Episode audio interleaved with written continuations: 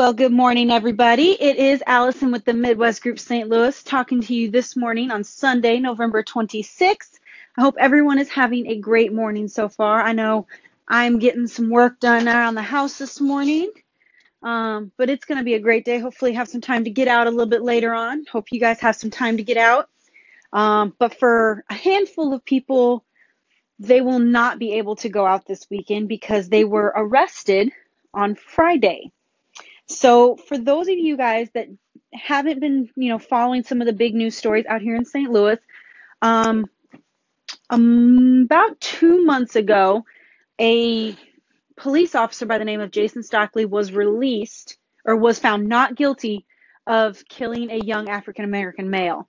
And since then, there have been massive protests. They have shut down sporting events, the malls, um, shut down streets and cities. So it's it's kind of a big thing out here. And the most recent one is that more than 100 protesters just recently shut down the Galleria Mall in St. Louis during Black Friday. And everybody knows Black Friday, you know, you go out and you do your big shopping. Um, but they had to shut down the mall temporarily, and multiple people got arrested, including Missouri State Representative Bruce Franks Jr., who, as a side note, my son met last year in his school, part of the career day. Um, so I'm I'm kind of on the fence about this. I understand why they are protesting and I get it and I actually kind of believe that they have the right to. They are not violent, they're not harming anybody. They were walking up and down. Um, it kind of reminds me that two years ago, my husband and I went to Chicago for Thanksgiving. And the next morning on Black Friday, we went walking up and down, you know, the main streets in Chicago, and there was people protesting there. Um, but I didn't see cops going around and just arresting everybody. They were peaceful protests that were just standing outside of buildings telling people not to go in. Kind of the same thing that was happening at the Galleria, but it escalated because the cops were trying to kick them out.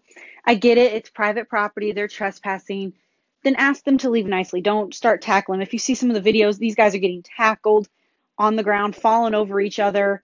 Um, and it, it just was a, it, it looked bad, not just for the mall itself, but it looked bad on the police officers who were having to like tackle like one person. Four officers were sitting on one person. I mean, it just kind of looked bad, like as a whole. So, my opinion, they have a right to protest. Yes, it's in a mall. Yes, they could have probably done it somewhere else, but you know, they have a right to their opinion, I think. And then for my other story, guys, we're going to talk about a ninth grader who was wanted in connection with his grandmother's death was found driving her car trying to enter Canada. If that doesn't scream suspicious, I don't know what does. I've actually not even heard about this, um, probably because it wasn't, ma- you know, national news until he decided to flee. But it looks like he was m- reported missing earlier in the week and was wanted in connection with the death of his grandmother. But they caught him Friday by U.S. Customs trying to cross the border into Canada near in, through New York. Um, he was 15 and they found his grandmother, who was 53, in a shallow grave in the yard of her son's house, and they believe that the grandson had something to do with it. I am kind of shocked. Like that is kind of a crazy story. Um, but I don't know. Like it, it looks like I don't know. I'm kind of on the fence with this one, guys, because like he's a person of interest because he was driving her car, but does that necessarily mean that he committed a crime? No, he might just have fled because his grandma died. Like, I don't know. Um, and I guess we won't know until they get him back into Florida to find out why he left.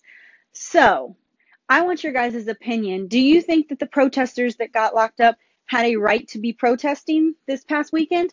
And what do you think about this 15 year old kid? Do you think he had something to do with his grandma's murder? Let me know.